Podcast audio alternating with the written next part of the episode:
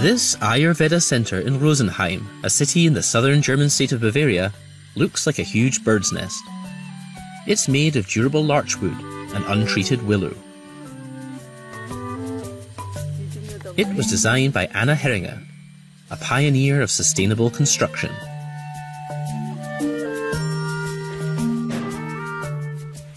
I'm Anna Heringer. I want to change the world with architecture. Clay creates a pleasant indoor climate. In Germany, it's more expensive than conventional building materials, and it still doesn't have a great reputation. In fact, clay has many advantages. It stores heat, absorbs harmful substances, and it's environmentally friendly. Clay is also water soluble, and that's a very important and wonderful quality because it can easily be recycled. Clay can also be repaired very easily. If an edge breaks off, you just wet it and use the same material to fix it by pressing it on top of the crack. It will look just the same, and nobody will ever notice the difference.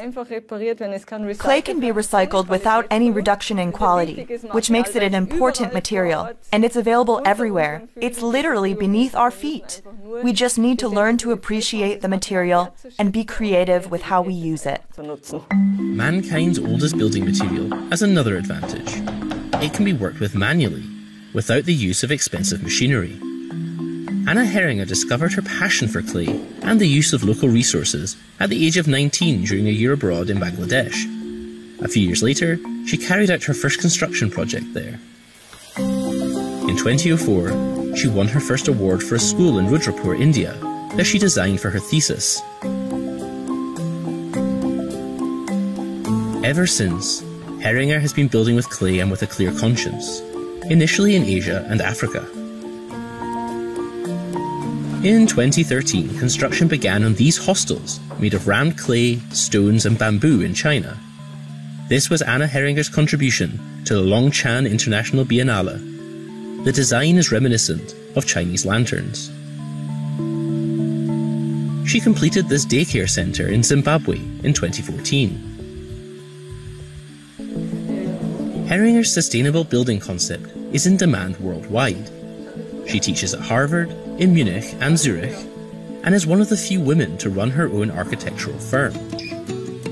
Again and again, she feels drawn back to Bangladesh.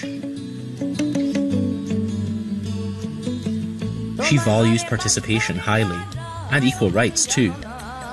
The whole village, both men and women, joined in to build this award winning two story therapy centre for people with disabilities.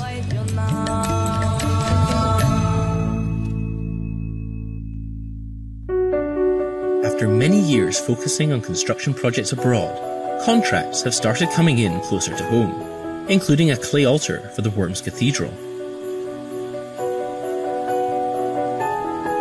Heringer's first building made of clay in Europe went up in 2016 a birthing room in Vorarlberg, Austria. Once the project in Rosenheim, Bavaria is completed, she'll move on to the next construction site, this time in Ghana. It's fascinating how many color nuances clay has, from reddish yellowish to dark brown. You don't need any chemicals for it. Our problem is that the chemical alternative is always cheaper, and that definitely has to change. This pioneer of sustainable building knows there's still a long way to go. It's my hope that architecture can really be a tool for improving living conditions and bolstering social justice and cultural diversity, and can help preserve this planet for generations to come. And with every new design, Anna Heringer comes a little closer to achieving that goal. She may not change the world from one day to the next, but every step counts.